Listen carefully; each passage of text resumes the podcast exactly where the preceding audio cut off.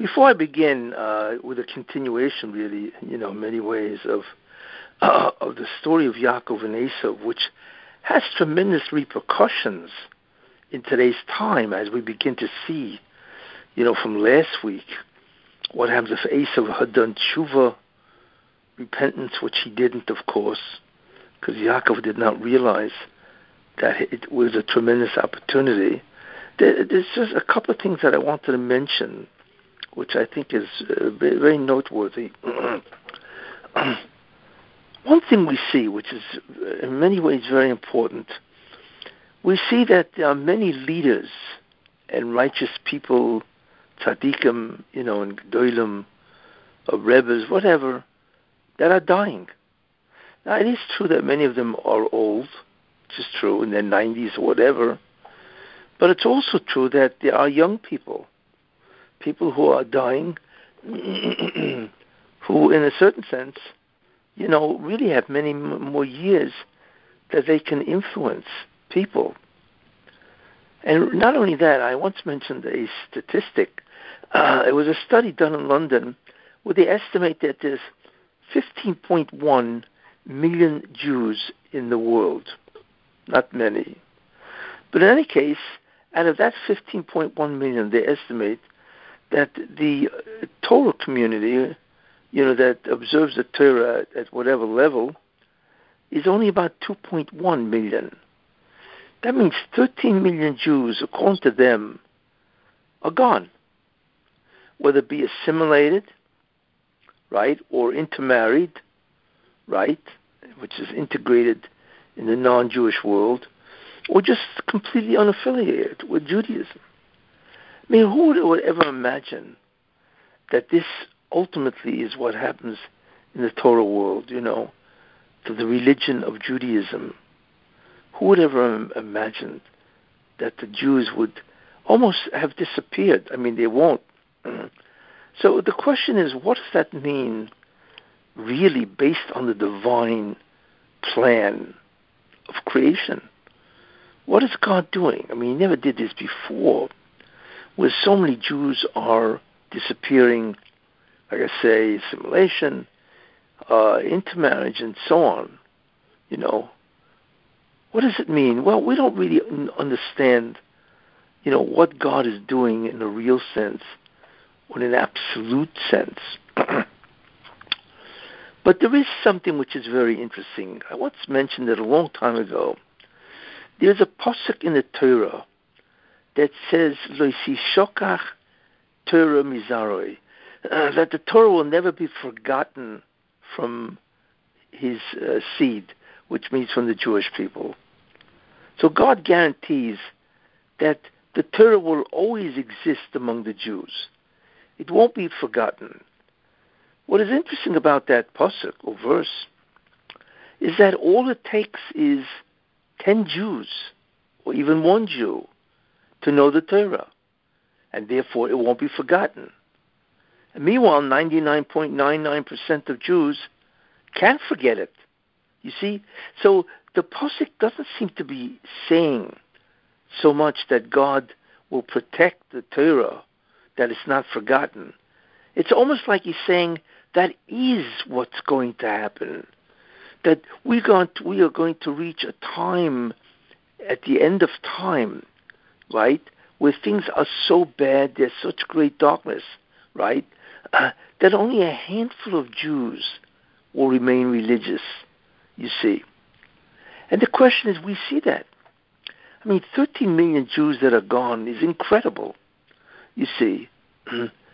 and uh, it's all over the world. We're not talking about Jews in one country.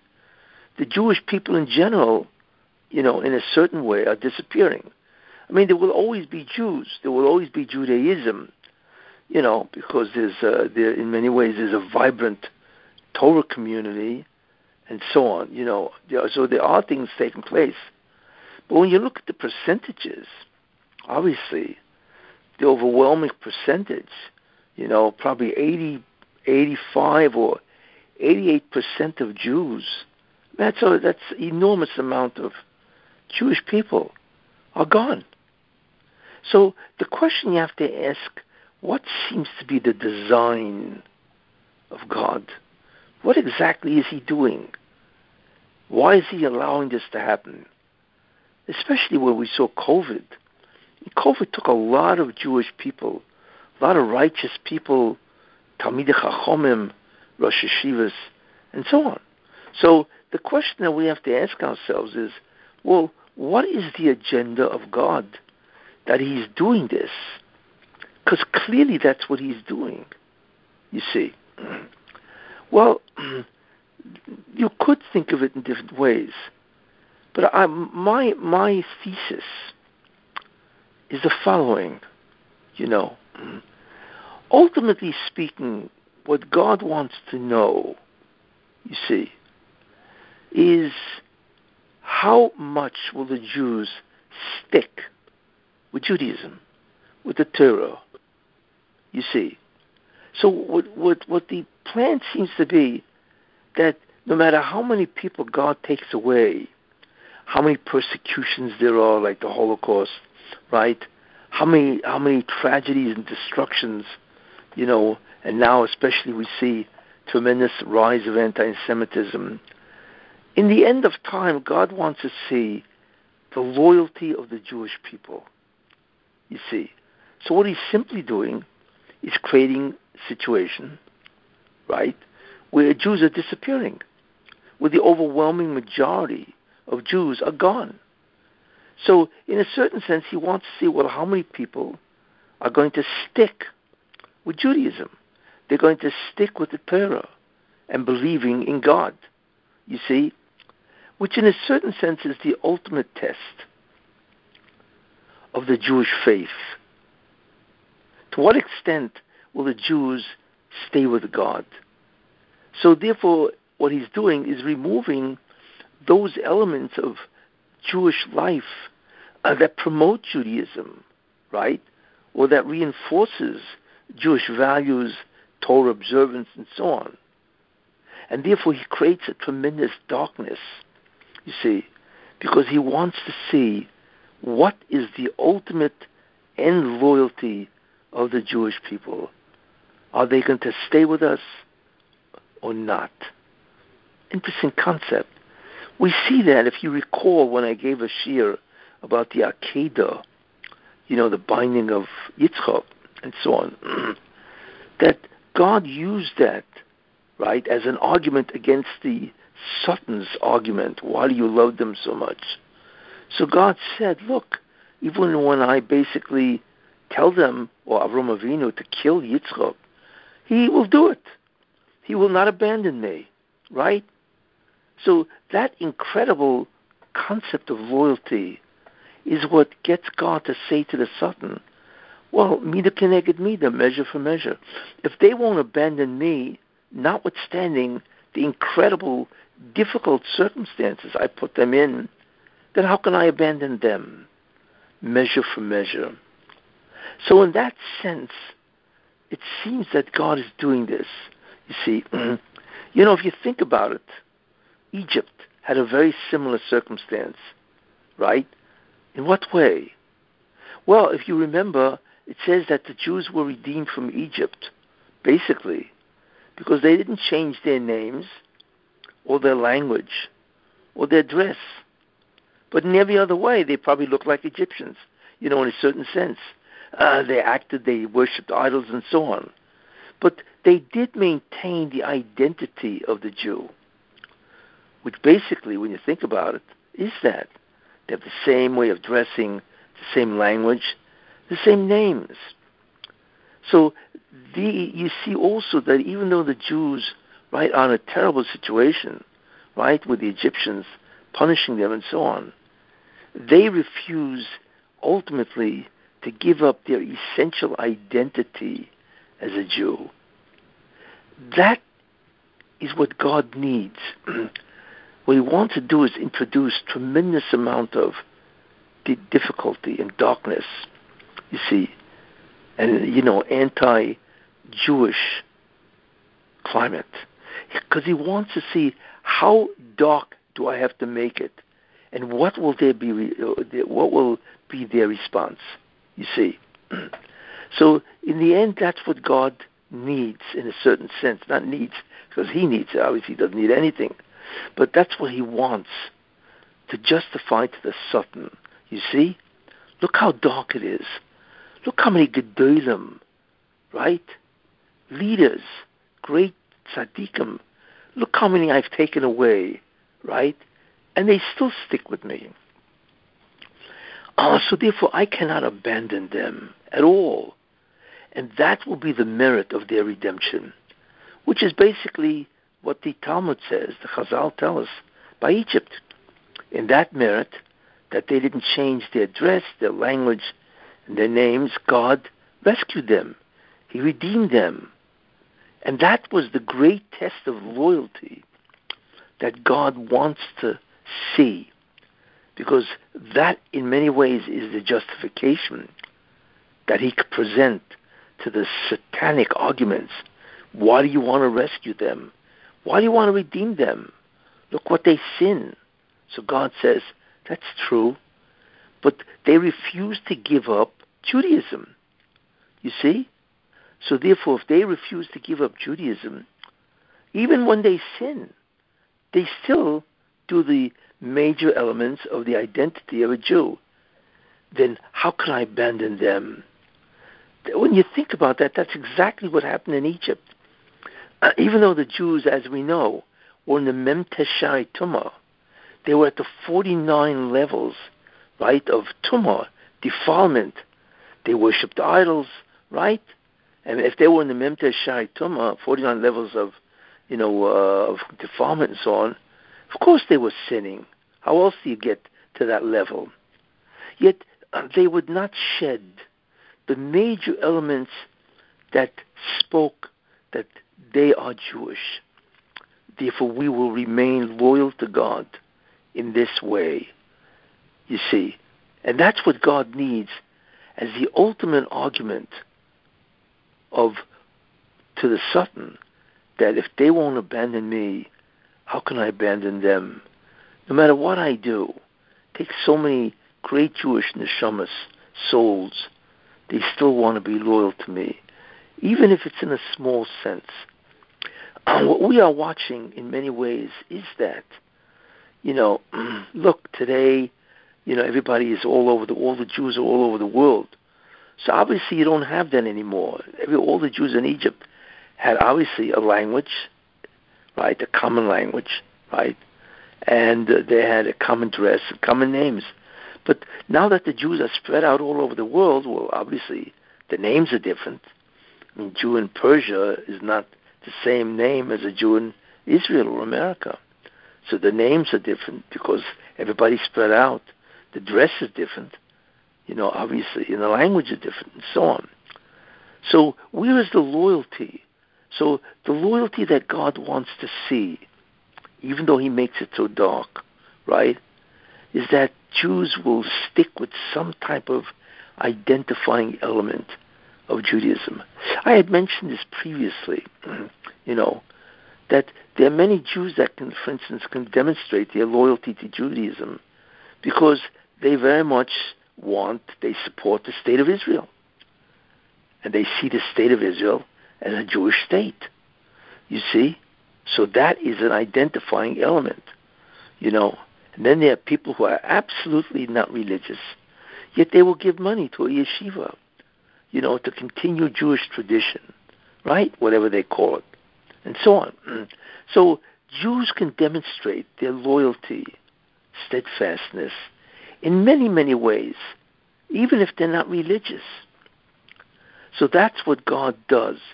He gives Jews the opportunity to say, I'm proud to be a Jew, even though, right, I don't do a thing in that sense, you see? So that's what we're watching. We are watching God creating darkness, you see, in order that the Jews can demonstrate their loyalty to God. Of course, from our perspective, it's very bad because every time he takes a righteous person, we lose tremendously because there's a certain light that goes out. This is the problem, obviously. But that's exactly what God wants to see. You know, how low can they go? You see. So that's why we notice that there's so much difficulties for the Jews. There's a tremendous rise in anti-Semitism. Are people saying that the anti-Semitism climate now is like is like Germany, you know, in 1935 or 37 or whatever. Right? Uh, that's how bad it is all over the world.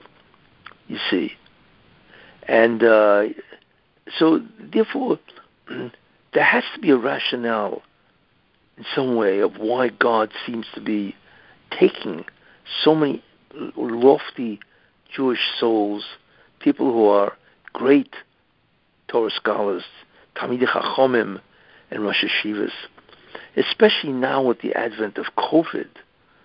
So many people have died and so on. In any case, so obviously our job is, listen, whatever God throws at us, we have to remain loyal. We have to show him that we still want to be close to him. Uh, you know, we want him to take over. We want him to end the exile, to build the Beis Hamikdash, and to bring the Mashiach. Anyway, I thought I would give that as an interesting explanation of why we see this. So many people, righteous people, leaders, luminaries that are dying. Now, also, I wanted to mention something which I think is very, uh, very uh, auspicious and so on. And that is that America has now entered a very bad time. Why?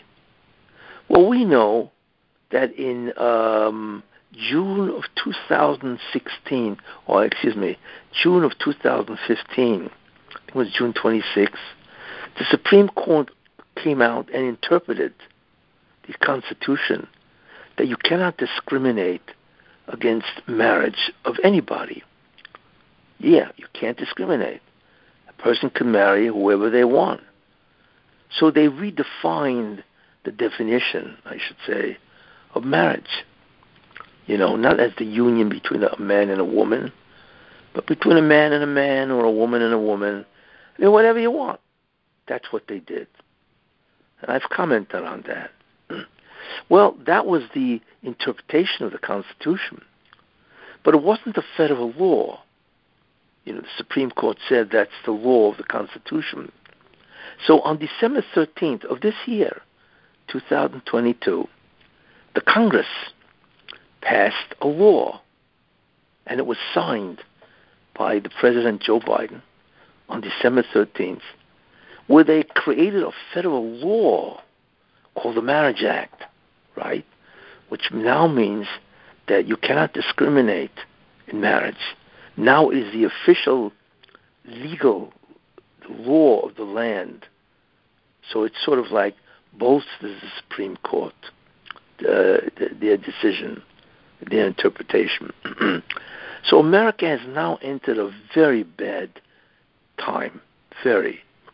Because if you recall, I said that the the Medrash Rabbah, right, Pashas Noach says that what sealed the decree of the Mabul, the flood, right, that destroyed the entire planet.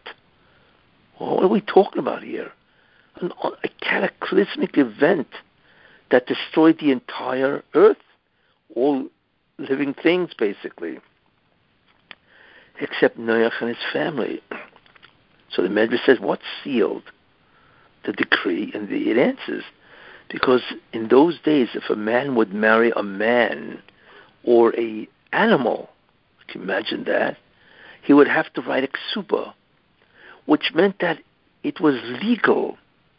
And you would have to write a ksuba where you spell out your responsibilities to your spouse, whoever that is. God will not tolerate that because that's fundamental the end of reproduction. Ah, you see. So he said, enough is enough. I'm going to wipe out mankind, which he did. America has now entered the concept or the class of nations that are incredibly corrupt, especially in the whole area of marriage. So we could say America is no longer the USA, the United States of America. It's the United Sodomites, Sodom, right, of America. That's what America has done. They have now become, right, the equivalent of the Mabul generation. Very dangerous. Very dangerous. You see, and I believe because America has now disgraced itself with that war, that Israel, and I once mentioned this, right, that when Esav goes down, then America, then Jews go up. We know that from Ulaoim Ulaoim Ye'emotz, when Rivka came to get a prophecy of what was happening. So they told her, right, that you are bearing, you're going to bear two great nations that will never be equal. When one is down, then the other's mazel will rise, and vice versa, and so on. Which is interesting. We have just passed Hanukkah, right? That's what happened so far. What essentially is Hanukkah about? Well, Hanukkah, as I mentioned, is, is obviously miraculous, you see. But what was the accomplishment of Hanukkah? Is that the Jews reasserted their belief in God, that God is the ultimate source of existence, of everything. You see, that's what they ultimately, rec- and therefore they reclaimed, or I should say rededicated, the temple, the Beis Hamikdash. You see, in other words, they fought not only against the Greeks. A lot of people don't realize this, but there were many Jews that adapted Hellenism as a way of life. They are called the Misyavnim, right?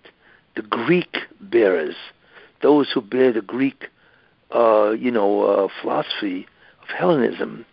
There were many Jews that did that, a lot of them, at that time. Uh, so therefore, when the Jews fought the Greeks and won, they also overcame the forces of the Misyavnim, those Jews that are Greek or you know observed the Hellenism, the Greek way of life. You see, and what's interesting, I find, is that that's what really happened on Hanukkah. It was a conflict of ideologies or perceptions of the world of reality. And the Jews rejected the reality or the perception of reality of the Greeks.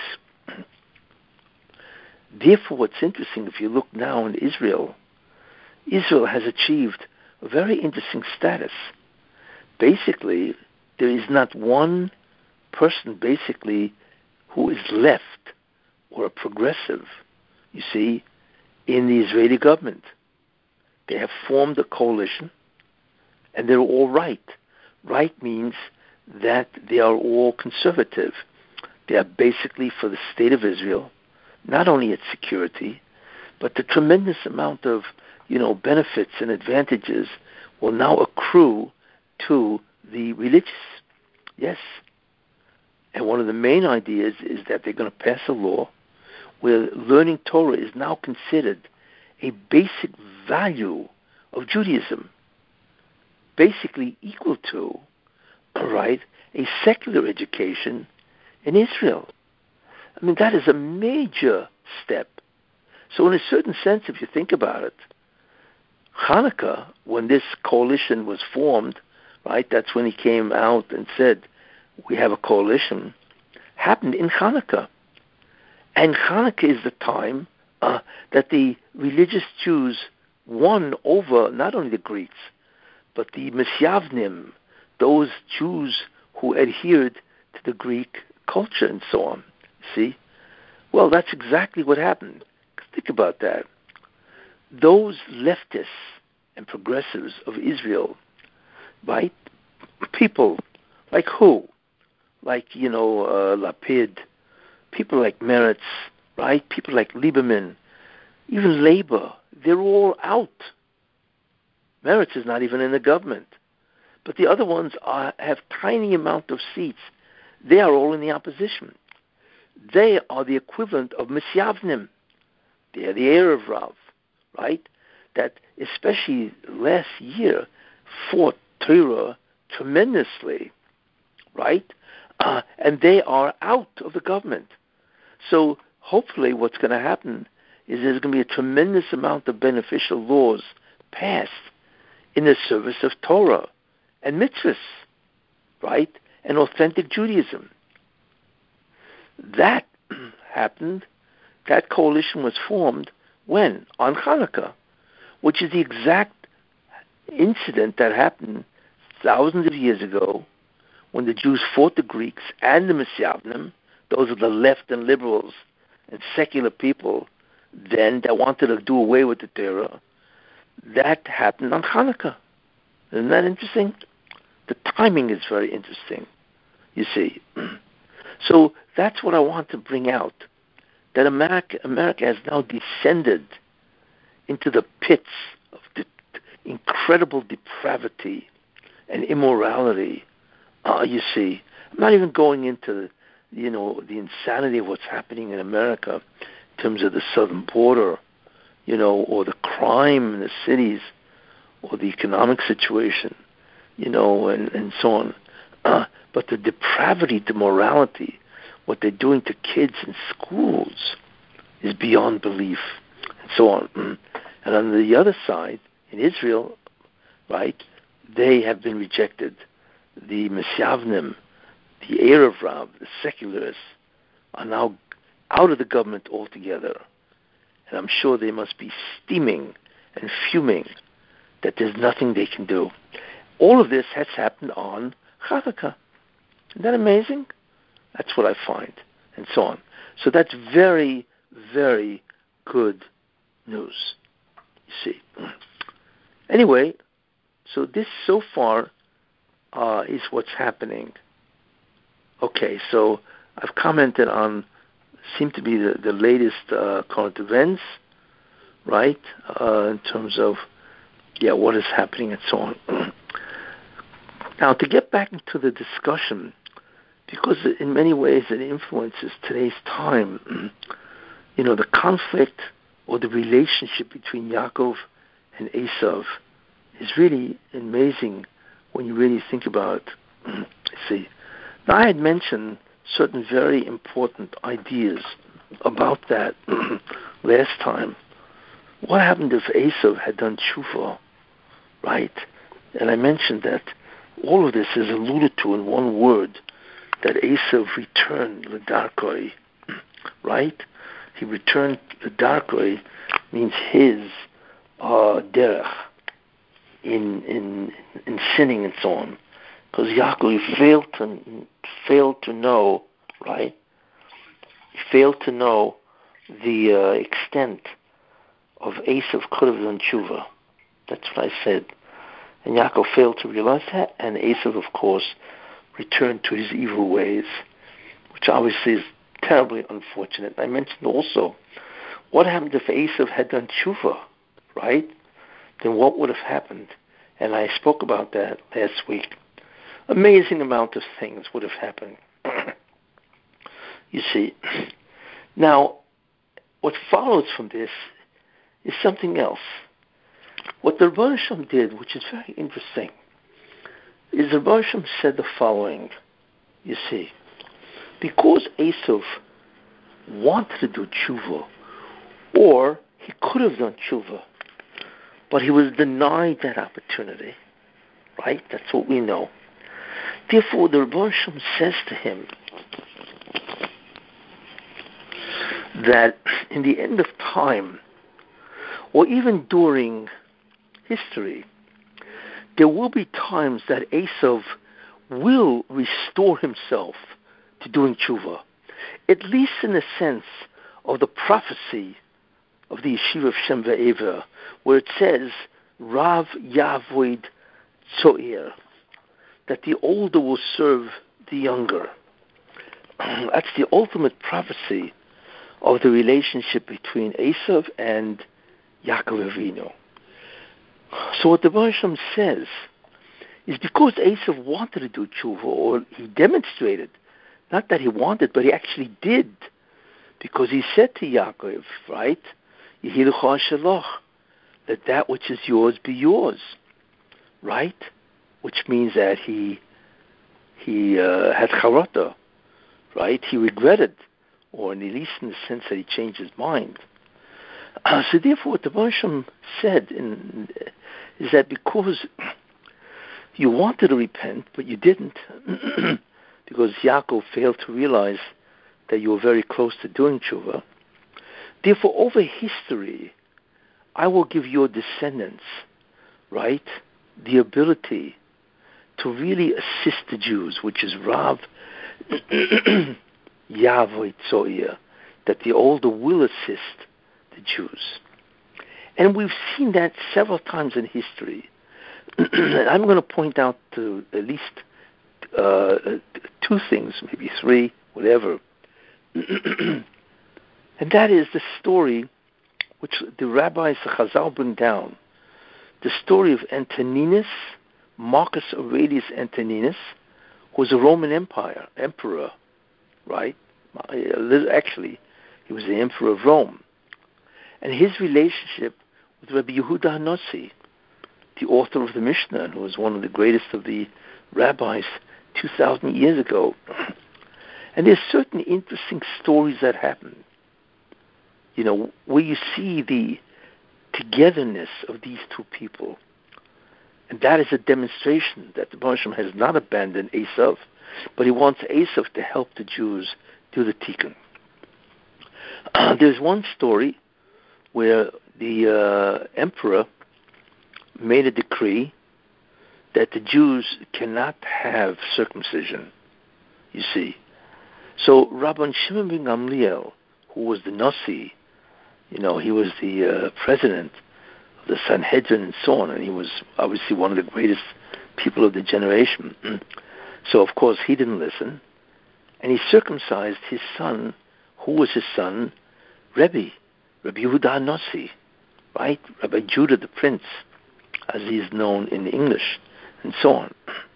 And all of a sudden the Romans found out, and they said, well, you, uh, you circumcised his son, so therefore you are subject to death. So in some way they deny the charges. So they told Rabbi Shimon Gamliel, well, we, you know, send your son, right? If you didn't circumcise his son, what they wanted him to do is to send his son with his wife uh, to, uh, I'm not sure if it was Rome or it was Judea, whatever, and demonstrate that you didn't do it. So his wife went together with the infant Rabbi Yehuda Hanossi. He was an infant, right? Uh, to demonstrate and argue, you know, that it really was okay to do it and so on. Yeah, but that would have landed her, uh, you know, really, they would have killed her. In any case, she went to an inn overnight, right? And she met a woman, and that woman was the mother of Marcus Aurelius Antoninus. So they apparently they became very good friends during that time. And the mother of Rabbi Yehuda Anossi said to this woman that she told her what the story was, that she's going, she doesn't know if she's going to live or not, to try to coax the emperor not to kill her or kill the child, whatever. So the woman said, You know what I'll do for you? I have a child that was just also born right now, right? Also an infant. And obviously he's not circumcised because we don't do that. So I'm going to switch babies. I'm going to give you my son, right, who was the infant Marcus Aurelius Antoninus. You take him, and I will take your son for safekeeping. You will take my son to the emperor and show him that you never did. You never did circumcise, you see. So that's what she tells the wife of Rabban Shimon ben Gamliel, right, uh, to do, and so on, which is what she did. She went to the emperor, or whoever was in charge, and she said, "Listen, my son's not uh, circumcised." Now they didn't know that it wasn't uh, Rebbe. How would they know? You see, but in any case, So they said, okay, if that's the case, then you're free. You see. So she, basically, she went back to the inn, gave Marcus Aurelius Antoninus, who had just inadvertently, as an infant, saved the life of Rabbi Yehuda Nossi. Right? That's exactly what he did. He was instrumental, right, in saving the life of Rabbi Yehuda by demonstrating that he was not circumcised. You see, so uh, of course the wife of Rabbi Shimon ben Gamliel was tremendously thankful and so on. So the woman said, you know, since my child and your child, their fate is so intertwined, I would like it that they should remain friends. See, and that's exactly what happened. What happened was is that Antoninus, who this child grew up and became the emperor of Rome. You know, God arranges all this. It has nothing to do with mankind. And he actually became Marcus Aurelius Antoninus, one of the great emperors of Rome. You see, and in a, at a certain time of, of uh, his rulership, he lived in Tveria, and Rebbe lived in Tveria. So apparently they reacquainted themselves, and Antoninus realized the greatness of Rabbi Yehuda Nossi, and he became very close with him. You see, very close. You see, and, the, and Antoninus used to actually come to visit Rebbe through some type of a secret passage, whatever. so, what was interesting about that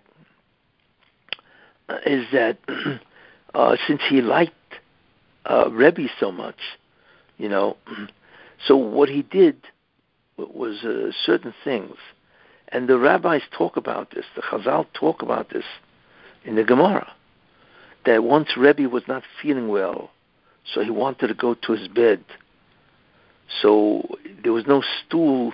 Apparently the beds were high, and uh, there was no stool that Rebbe could get onto and get into his bed.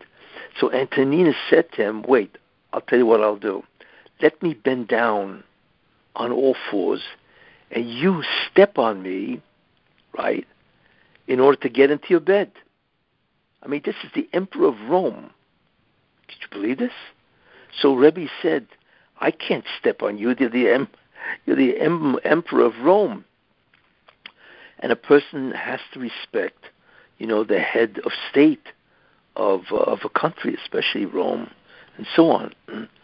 So Antoninus said to Rebbe, well, look, uh, better I, you know, I, I only wish that, you know, my you using me as a footstool here in this world, you will do the same in the in a future world, where I will be your footstool. I mean, it just shows you the incredible relationship that Antoninus had with Rebbe. But one of the interesting things about their relationship, now remember, Rebbe was a descendant of the house of David. That's who where he comes from. And Antoninus, right, is Esav. He's the emperor of Rome, you see. And he was probably a Gilgul of Esav. Uh, so the relationship between Rebbe and Antoninus demonstrate the ultimate relationship between Edom and Yaakov, Esav and Yaakov.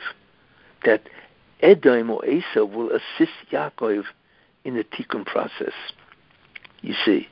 Now, did that actually happen? And the answer is yes.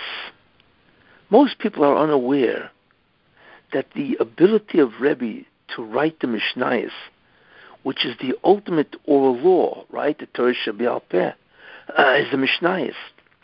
And the problem was there were many different, in about 180, uh, 190, or 200 CE, right? Everybody had his own version, his own private text of the oral law. Each Rebbe would, uh, you know, would instruct his student Talmud and give him notes. But each each person's version of the notes was different. So Rebbe realized that you can't do that because he saw he realized that the Jews is now are now about to embark into Golis. He realized that that they're going to be spread all over. Uh, so what the Jews need is a common standard text of the oral law, one version. You see, not many, but one. But he couldn't do it. Why? Because in order for that to happen, he would have to call all the sages of Israel, all the rabbis, the great rabbis, the Tanoim, together and make this convention where each one would give their version of the oral law, and then the Rebbe would decide, well, which one do I, which version of the halacha, the law, should I put in the Mishnayos? Um, but the problem was, how do you converge? How do you bring all these rabbis together? You can't do it in the Roman times because there's a tremendous amount of decrees against learning Torah. But at the time that Rebbe realized he wanted to do it, right, who was the emperor? Marcus Aurelius Antoninus. So he told that to Marcus Aurelius. This is what I want to do. So since he was the emperor of Rome, he made sure that would, there would be a tremendous peace in the land of Israel. So therefore, Rebbe took advantage of that. He convened all the great sages of his time, right? And they all sat, whatever, and they agreed which halacha, which version of the halacha, right, should be incorporated in the Mishnayos. Now, ultimately came that the version that was incorporated was the version of Reb Meir, who had the version of Rabbi Akiva, his Rebbe. and that was the clearest one. So Rebbe decided to use that. But he, in many places, he brings down the arguments. The Mishnayos is the totality of the oral law. It's an unbelievable text. It has 4,192 paragraphs or Mishnayos, you see. And that has, when you think about it, over 35,000 uh, halachas in it, you see. In any case, and he was only able to do that. Why?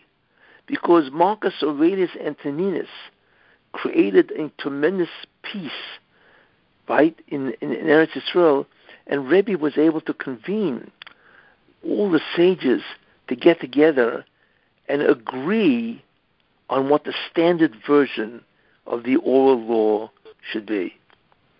You know, it's in many ways it's a similar where the Continental Congress, you know, Washington and Benjamin Franklin, Thomas Jefferson, James Madison, where they all got together and made a constitution.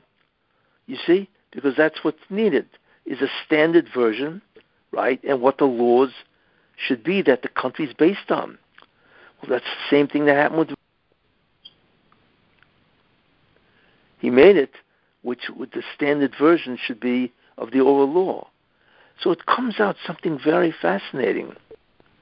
Uh, that Marcus Aurelius, because of what he did, he enabled the Mishnah, the standard text of the oral law, right, which is sacred, to be written, to be produced, to be created. Uh, could you imagine what that is? But what does that remind you of? Isn't that the exact posuk? And the older will serve the younger. It's exactly what it is. It wasn't just that they had a good talking relationship. No. Antoninus actually helped Rebbe create the text of which the entire Gemara is based on, and all the halachas are based on. He enabled them to create the standard version of the oral law. It's incredible, you see. So we begin to realize, you know, this person, Marcus Aurelius Antoninus, isn't just an emperor. He was the one responsible that enabled the Mishnayos to be written. Therefore, could you imagine his reward? Every Jew who learns Gemara learns Mishnah because the Gemara is basically a commentary on the Mishnah. So could you imagine that this guy, right, Marcus Aurelius, that he is responsible uh, for the unbelievable promotion of the Torah itself. And not only that, but that the fact that the Mishnayos was written was a guarantee, basically, that Torah would not be forgotten. Because without a standard ver- version, right, uh, then nobody would know what the psak is, what the decision is. You see? Because there would be so many different versions of the halacha. So Rebbe, by standardizing the oral law and putting the accepted psak, the accepted rule, right, in the Mishnah, Marcus Aurelius is responsible as one of the greatest people ever known to further the observance of Torah. Think about that. It's absolutely astounding what this man did. Therefore, so we see, therefore, that the relationship between Rebbe, Yehuda Nossi, and Marcus Aurelius was divinely ordained. And in fact, both of them represent the real relationship between Esav and Yaakov. Right? That's what we see. Rav Yavoid Tzoya, the older will serve the younger. And it's, serve means in an incredible way. Talk about assisting the tikkun process. I mean, what Marcus Aurelius did was outstanding.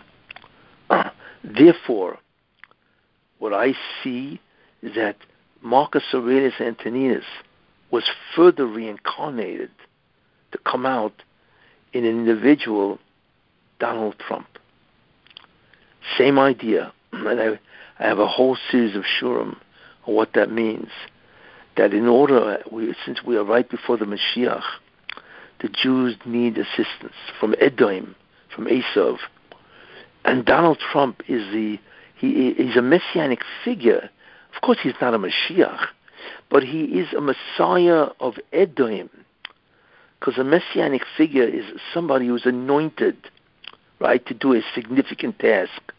Uh, and the task of Donald Trump was to do what? To assist the Jewish people.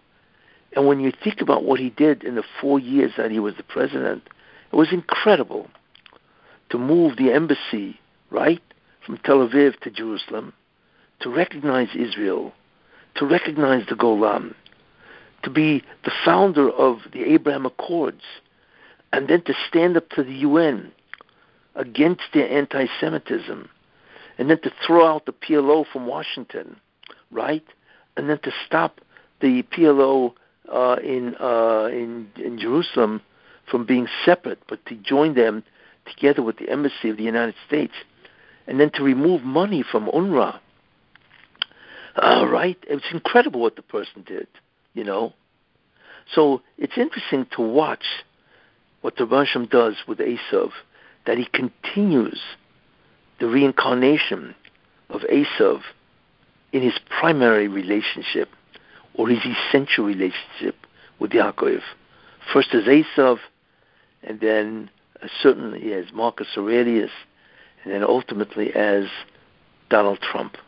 You see, we can actually see the evolvement of this, of the relationship.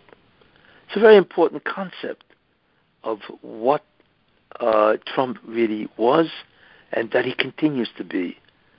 And like I say, because he is that type of person, you know, as a Gilgul, a reincarnation, of Marcus Aurelius, and by the way, a president of the United States is the equivalent of a Roman emperor.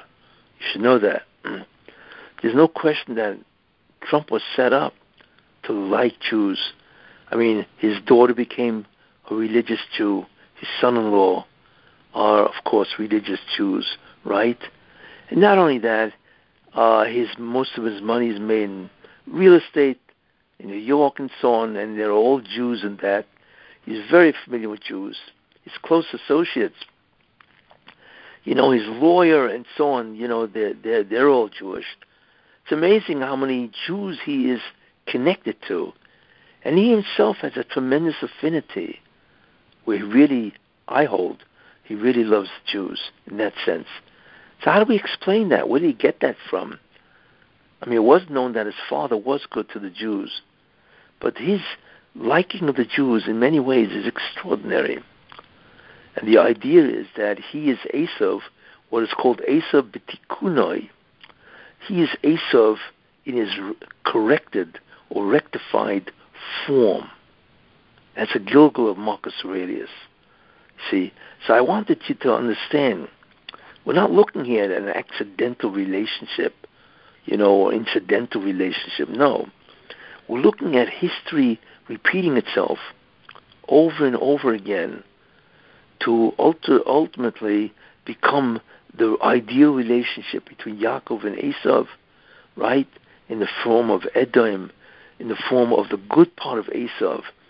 And like I once said many times, we are watching an obsession by the evil of Esav, the Democratic Party. We're looking here at Joe Biden. We're looking at tremendous amount of evil. That is the establishment, the deep state, that want to destroy America. So what we're really watching is the good part of Esav fighting the bad part of Esav. And of course, the one behind all of this is the Satan, satanic forces. That's what he's trying to do because he realizes that if Trump succeeds in becoming president, he will destroy, in many ways, the evil of America, you see. And therefore, he's trying to influence everybody obsessively to destroy Trump. Well, we will see what happens in 2024, right? But uh, it's amazing to be able to, to, to look at the Chumash and realize that the Chumash is not something that was, it is something that is and always will be. And there are so many things that can be understood, you know, based on the on the uh, on the Chumash and so on. You see, in any case, this is what we what we see so far. Any questions?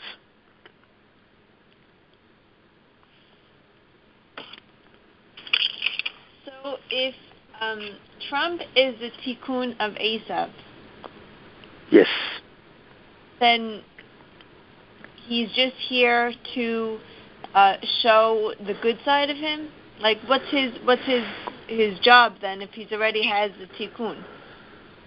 No, he's he's involved in bringing bringing the tikkun. It's an ongoing process. Oh, so you didn't fulfill it. No, but he's in the he, he's in the midst of that mission. So I believe ultimately he will be president in 2024, primarily because that's his mission. And that he is Esav in the form of Marcus Aurelius, in the form of Donald Trump. So if that's his mission, then he obviously has to continue what he's doing. So I believe that he will win, and it's not a big deal for the Rabban Shem to make sure he wins. You know, and it makes sense, especially with the revelations coming out, you know, that the elections were rigged the FBI and other government agencies actually were in cahoots with Twitter. It's astounding. Never happened in American history. The government actually withheld information that would have meant that Biden would never be president. Because how in the world can you elect him as president, right? When the laptop of his son, Hunter Biden, shows definitively that he colluded and bribed and received bribes from an enemy of America, Communist China. Of course, he would never have won. So he was right. Trump is right. The election was rigged. You see, all of this is coming out ultimately, I believe, to uh, make sure that he will be president. And once he is president for another four years, I believe that he will enormously help the Jewish people, you see, to complete the Abraham Accords, and to work together with the uh, the Likud and the religious parties to bring tremendous amount of Torah. That's why Israel all of a sudden is changing. Their government is changing.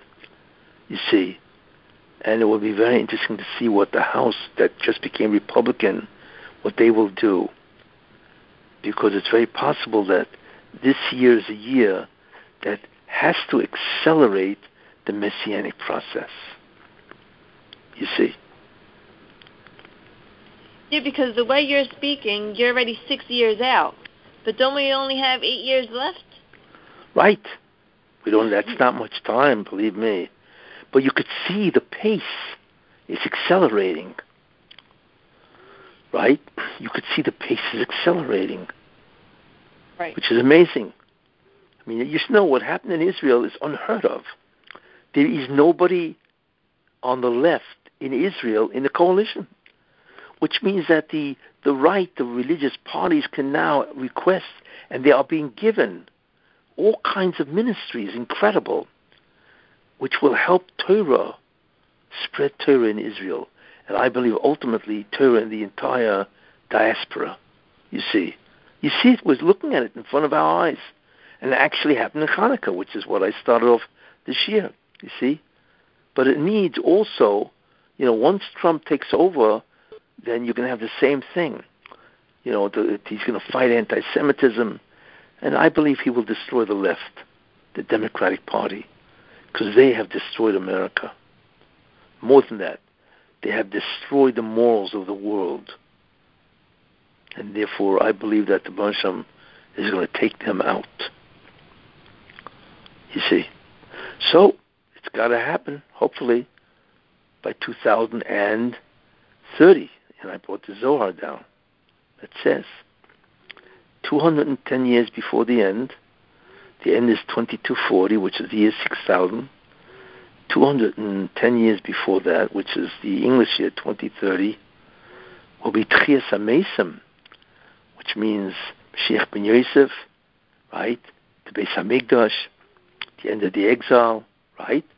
And the uh, the Mashiach ben David. Could you imagine that? In eight years, less than eight years. Actually, it's almost seven. Yeah, really, it's getting exciting. But we see the changes. We can we can see historical changes taking place. You see.